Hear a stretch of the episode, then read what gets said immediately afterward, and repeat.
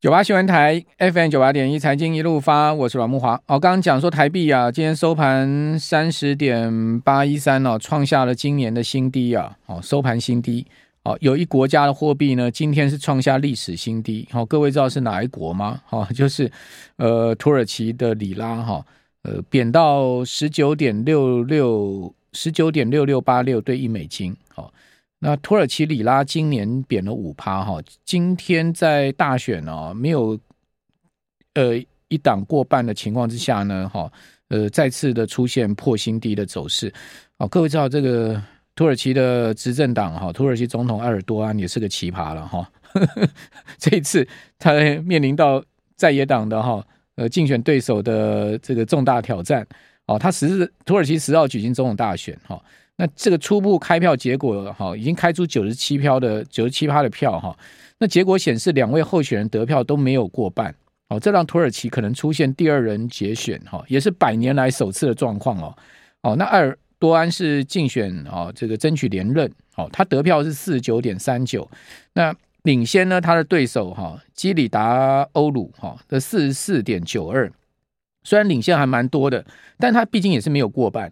那第三位候选人呢，欧根呢，大概获得五点三趴的选票哈，因为都没有人过半，所以呢，让土耳其可能出现建国百年来首次哈，在五月二十八号要进行所谓的第二轮决选。面对这样的状况呢，埃尔多安跟他的对手基里达欧鲁啊，都说他们要准备哈，呃，进入到第二轮。好，那埃尔多安执政呢，应该有二十年了吧？好，如果没有记错，他他执政非常久。土耳其里拉就是对美元一路贬哈。二零一零年的时候，就是在十多年前，土耳其里拉兑美元还有一点四，一点四贬到现在十九点六六。你看这个国家的货币是怎么贬的？每一年贬，每一年都贬，今年又贬五趴，从一点四七贬到十九点六六，太可怕了吧？所以你说埃尔多安还能获得一半的选民支持，那不就奇葩了吗？我真的不觉得他可以获得那么多的选民支持。不过这人家内政呢，我们也管不着了。好，另外还有就是说，在亚洲，泰国也举行呃大选哈，泰国也变天呢，哇，这个这个变天的可多了哈。我们看一下泰国这一次的呃，可能出任的新总理才四十几岁哈，呃，军方这一次也重挫哈，因为执政帕拉育是军方嘛，军人。哦，那呃进步派前进党哈，今天已经宣布胜选了。前进党的领导人皮塔哈四十几岁而已啊，他已经说我就是下一任总理。他说他要邀请至少五个在野党组成联合政府。不过啊，他是不是真的能坐上总理宝座，还有的有的瞧嘞哈。好，主要原因是因为这个参议院的问题哈。呃，这次。前进党哈，他的确是在所有政党里面拿到最多众议院席次的了哈。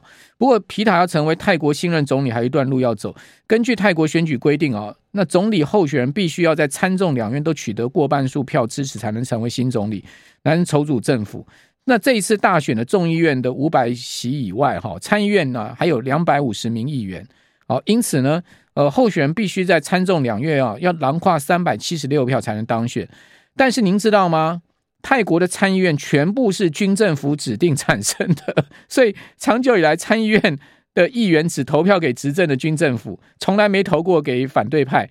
哦，所以你说这皮塔要成为总理啊，那还得军方同意了哦，因为参议院这个有两百五十席啊。哦，那另外呢，前进党跟其他五个政党在这一次众议院里面拿到是三百零九席。哦，那前进党也就拿一百多席，但他一百四十一席、一百五十一席已经是得票最多的政党。维泰党就塔克辛呢，在背后支持这个维泰党拿到一百四十一席。好，你说泰国政局会不会乱？我肯定乱的啦。好，这个这个这个大选哈，真的是变化莫测哈。我们赶快来请教台湾金融培训协会的理事长林长兴，长兴你好。大哥好，大家晚安。哦，这个里拉怎么贬的？土耳其里拉居然。十几年来可以从一点四七对一美金贬到十九块，是不可思议的这样贬法啊！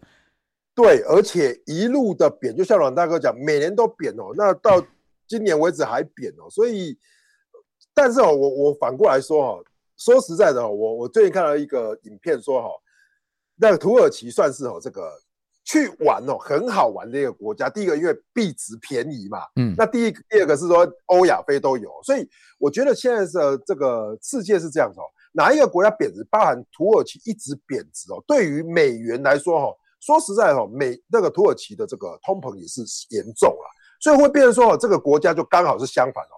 国家一直贬值，币别一直贬值，然后观光客一直涌入，那反而就支撑它的经济啊。所以我觉得土耳其这一次的这个选举哦，也许哦接下来哦就挑战原来的执政党嘛。那如果执政党维持不变的话，那也许就是这个呃继续的这个太平了。但是如果有一些转变的话，我觉得对土耳其来说可能会有一番比较大的变化。那这个也是包含刚才伦大哥讲了，对于土耳其啊、泰国这些选举来说哦，可能就会造成了金这边金融哈。一个不不小的一个震撼，对，去去呃玩过去土耳其玩过人，有的去逛他的超市都说，哇，土耳其的鸡蛋怎么那么便宜？土耳其的牛奶怎么那么便宜？比台湾便宜很多啊！他的牛奶比台湾便宜很多，他鸡蛋也比台湾便宜啊。然后土耳其呢，但他的穷人很多，住不起那个伊斯坦堡，好，那伊斯坦堡穷人非常多哈，那个房租也付不起的一大堆，好，这个真的。呃，贫富差距也是很大。那为什么它的物价比台湾便宜？就是因为它货币贬那么多嘛。你用台币去换土耳其，换美金，再换土耳其里拉，你当然觉得便宜啊。可当地人都觉得贵死了。对，所以说其实哦，如果去观察哦，近期的美元就有点蠢蠢欲动的倾向哦。不只是这个土耳其里拉哦，包含阿根廷披索，哦披索也是最贬的非常多。所以有一点又回到去年这个美元在谈的时候哈。这些新兴市场国家，尤其它体质比较不好的哦，币值哦大幅的一个所谓的一个贬值，那这样的话，其实就会造成美元强，那这些新兴市场资金又是弱入流出的一个现象，那这个呢就会作为一个金融市场很观察一个很重要的一个指标哦。好，呃，泰铢现在倒是大幅升值哦，今天泰国的选举结果出来之后，泰铢目前升了百分之零点六的幅度哦。哦，泰铢反而是有点庆祝，这个好像看起来军方这次在选举受挫。不过我觉得啊，皮塔要拿到总理宝座还很难啦，因为你看嘛，他就算是联合维泰党，对不对？他们也不过就总席次也不过就是不到三百席嘛。他们呃这次呃前进党跟其他的五个在野党在众议院囊括的是三百零九席，但我们刚刚讲说。必须参众两院有三百七十六席才能拿到总理的宝座，那现在还差了这个六十几席，那这六十几席要军方的参议员投票给他们，哪有可能啊？军方那帕拉育怎么可能叫他自己指定的这些参议员投票给皮塔，对不对？所以你你还是得你还是得呃跟帕拉育合作啊，还是军方还是一定是扮演很大的力量在整个执政体系里面嘛？所以还是要，还但还是要画卡拉坎呢。对，所以说其实哈，呃，我我我想哦，其实一样哦，泰国跟这个呃土耳其都一样，现在都在选举嘛。那说实在的哦，都都有这些新的政府要去挑战嘛。那如果挑战成功的话，就会有另外一番感觉；如果挑战失败的话，就维持原状不变哦。可是呢，如果大家去观察，包含泰国跟土耳其，它现在的观光产业，我认为啦，都会是接下来哦不错的一个发展。其实他们都占观光产业的占比额相当的高，反而他们自己出口的产业相对的比较少。哦，但但是您知道吗？这一次哈五一长假哈，我据说呃大陆到泰国去玩的人很少，哦，玩的比较少。对，好，然后又最近那个去印尼不是巴厘岛泰呃大陆有一对情侣不是在那个洲际饭店里面被被杀了吗？哦，也不知道怎么怎么回事，就有人说是互砍，或者说是被谋杀。反正现在呃，印尼警方正在查嘛。然后那个事情闹很大，啊，洲际饭店呢，这五星级的大大饭店呢，怎么可能发生呃两尸命案？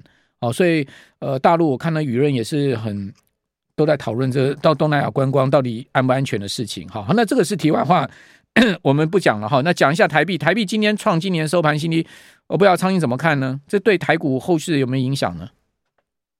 我觉得会有哦，说实在的哈，呃，这一次的台币贬值哦，那伴随着外资的卖超哦，我觉得哦，其实现在要观察的重点应该是礼拜三的结算，因为这一波像今天呢，那外资就是卖现货，然后买期货，那看来是还好，没有全面的卖超。可是现在看到外资现在有一点哦，这个举棋不定哦，就是说对于新兴亚洲市场哦。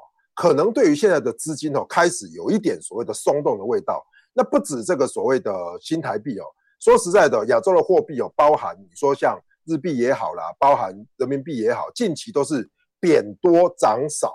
所以我觉得现在外资现在的布局哦，可能在第二季哦，五穷六绝之际呢，又会回到股票市场开始做获利了结，然后回到这个所谓的货币市场上。那尤其是美元在这边呢，低档开始强势。所以我觉得哦，其实在这里还是要特别留意哦。如果礼拜三结算之后外资没有归队，那期货的买超没有增加的话，那这些大型股呢，我觉得哦就会开始了一样哈，开始逐渐的探底。那这个时候呢，你应该就怎么样？我觉得大家就要小心哦，可能哦就回到大家讲的经济的衰退会不会是变成是 Q 二到 Q 三的主轴？那这时候就应该要避开。好，今天有点结算行情的味道，我们这边休息一下，等一下回到节目现场。九八新闻台 FM 九八点一财经一路发，我是阮慕华哦。台币啊走贬到今年收盘新低哦。另外日元其实最近也弱哦，目前是一三六点二七，日元是走贬，哈、哦，贬幅呢百分之零点四。你会发现日元也是缓步在走贬，哈、哦，韩元也是一样缓步走贬。刚刚蔡英讲人民币一样缓步在走贬，哈、哦，呃，只有。美元指数，你看上周美元指数是全周走升，而且美元指数如果是看日 K 线，它拉出了两根红棒，颇有要脱离那一百零一点底部的味道哈。如果美元指数往上升，那不就代表风险要往上升吗？这是值得注意哦。此外，我们看一下结算的情况哈。哎，外资啊收盘呢、啊，看到这期货啊，有一点令人觉得诡异哎。期货买超一百九十六亿，但现货卖超了一百亿，好，所以完全不同步。期货大台哦，买超了一千五千一百多口的大台多单，好，所以净多单留仓部位上升到一万接近两千口，一万一千八百多口。小台买超四千七百多口，小台呢，呃，这个转成净多单部位九百六十五口，接近千口。原本小台啊，在上周是有一万多口的净空单，全数回补掉哦。大台在上周最低的时候，进多单也只剩下五六千口哈，那现在又增加到一万接近两千口哦。外资期货是在做今天在做的这个月期月权的期权的结算行情，还是这礼拜三哈，这个月月期货结算选择权结算是在做结算行情吗？结算完会怎么走？哦，那中小型股票杀成一片，大型股稍微撑住，行情很诡异啊！赶快来请教台湾金融培训协会的林长兴理事长啊，长兴这个行情，我今天真的觉得很诡异啊！我我觉得哈，在一片的这个乐观之中，或者说一片的震荡压缩之中，其实大家还是要有风险意识哦。说真的哦，以最近的盘势来说哈，你会看到哈。没有主流，然后之前很强势的这些呃标的，包含军工哦，就开始做拉回。可是呢，哎，上个礼拜比较弱的台积电，今天却又撑住了。所以我看来哦，其实对于礼拜三的结算，真的大家要提高警觉。也就是说，结算的前后，假设今天外资是买期货，然后卖现货的话，过两天如果拉抬，然后去准备去布局六月份的新仓，那如果说接下来的外资的水位一结算之后，转为是偏空的话，那大家就要特别小心，因为配合现在的这些所谓的汇率来说，我认为其实外资哈近期的操作哈，今年度为什么这么强？其实本来就是台币在升嘛，可是台币一旦转贬，外资其实现在呢对于这些台积电的评价又没有那么好的状况下，我觉得他就没有在大举加码买进台股的理由。那如果内资五穷六绝，大家知道要缴税嘛，又要做调仓换股的时候。哇，这个时候我觉得利多呢，可能相对的一个一个都消失。那现在只剩下政策概念股。那政策概念股看手表嘛，就是五月二十号嘛。所以五月二十号过后，政策概念股又失灵的状况下，我觉得大家这边哦，潜能哦要降低部位。如果有拉高哦，可能要见好就收。那、啊、你政策概念股军工今天也跌啊，雷虎快跌停板啊，对，对不对？哦，呃，然后储能概念的也不强啊，是不是？绿能的也不强啊。政策概念股好像今天至少今天也没戏啊，生技股今天但是可能有一些什么什么生物医疗的有嘛？但我的意思说，可能就是在这边就是撑撑撑撑，那撑到可能五二零之后，那大家真的要小心了，因为这边看起来哈有一点作为高档有在呃出货的味道。好，那我们看一下今天强势股哈，强势股有三副啦，哈，三副倒是这个股价拉上八十哦，与旅行社的股票哦，这财报出来还不错嘛哈，另外华硕。算是进算是收盘是很漂亮，涨八趴，好，将近八趴，涨二十二块，收在三百零三点五。可华硕拉上去的同时，看到广达跟纬创哦同步，英业达都同步大跌，对不对？好，这个就有一点跷跷板的味道哈。那另外就是在还有必应哈，必应拉上去涨五趴，半根涨停板，但宽娱国际又大跌，对不对？不同步嘛。好，你说长盛哦，你说啊，那再生医疗的好，长盛涨四趴多，可是三顾跌停啊。所以你说整个族群里面，同样概念族群就有有涨有有大涨的，有大跌，这是很很也蛮诡异的，是吧？我我觉得大家先观察一个重点，就是说哈。也许这里大家不用说啊，这个接下来要怎么样会大跌？我我觉得先不要这样的概念。可是五穷六绝就有一个点很讨厌，就是成交量能没有办法放大。今天成交量也是萎缩的，所以如果成交量能萎缩的话，哈，请切记一个重点哦，包含刚才乐软要讲像三顾，它打跌停，然后量能也没有有啊，那或是说像这个冲涨停的，你说三富冲涨停的。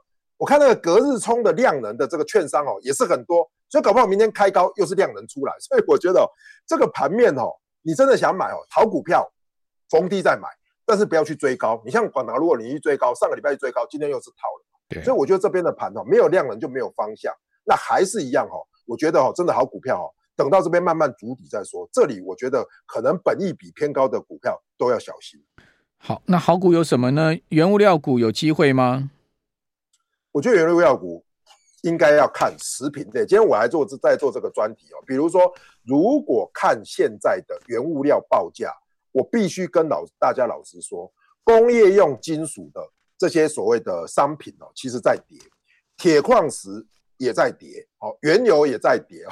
说实在的哦，这些原物料看起来哦，因为美元短线强势的关系都在回档。可是我观察到哦，大家可以去留意，不要包含看食品类的。哦，食品类的哦，它包含说做鸡的啦，哦，做这个鸡肉的啦，哦，不是做鸡那个鸡肉的啦，或是有通路的，像统一，哦，他可能有去收购家乐福，我觉得这个可能比较有机会啦。但是你说那些所谓工业品原物料哦，现在大家在想的是衰退，所以应该现在是民生物资，我觉得会优于这些工业用品，大家可以来做留意，包含这些什么大成啊，我觉得其实它配的还不错，而且它的营收还不错的状况下，大成、普丰这一类反而我比较看好。好，大成是。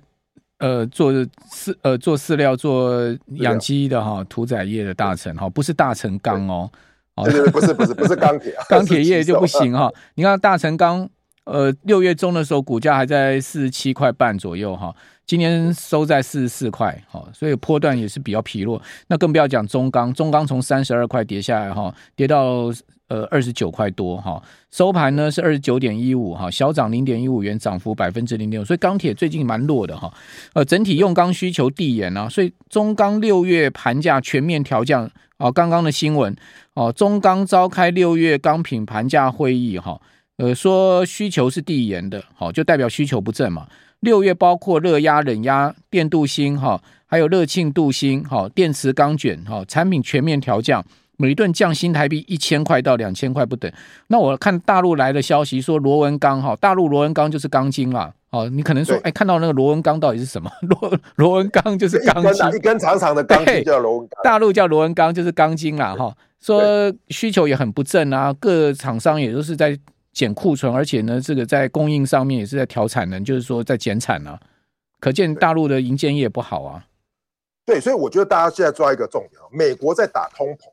然后 CPI 下来，PPI 也下降，可是问题一个重点，这些下降过程中哦，也让这些所谓的原物料还有需求呢开始紧缩。那这个一紧缩呢，对于这些周期性产品的报价往下打，那就有可能会走入景气衰退。那这个景气衰退对于这种原物料循环股呢，我说实话的，除非像我刚才讲的，我认为食品类的比较有僵固性之外，这些工业品呢，基本上就是一翻两瞪眼。你说原油。美国库存一增加，它就下跌了，所以包含原油、包含钢铁，我觉得在这边呢都不要去做低阶，因为哦看起来哦 CPI 还会往下降，这些价格呢可能还没有落。好，所以昌兴看好就是食品类，对不对？哦，就现在目前比较安全。说其实短线来说，美元只要一强了，这些所谓的原物料价格都会回跌啦。所以说暂时哦看起来五五月跟六月份，尤其七月份很热嘛，所以食品啊、饮料业啦。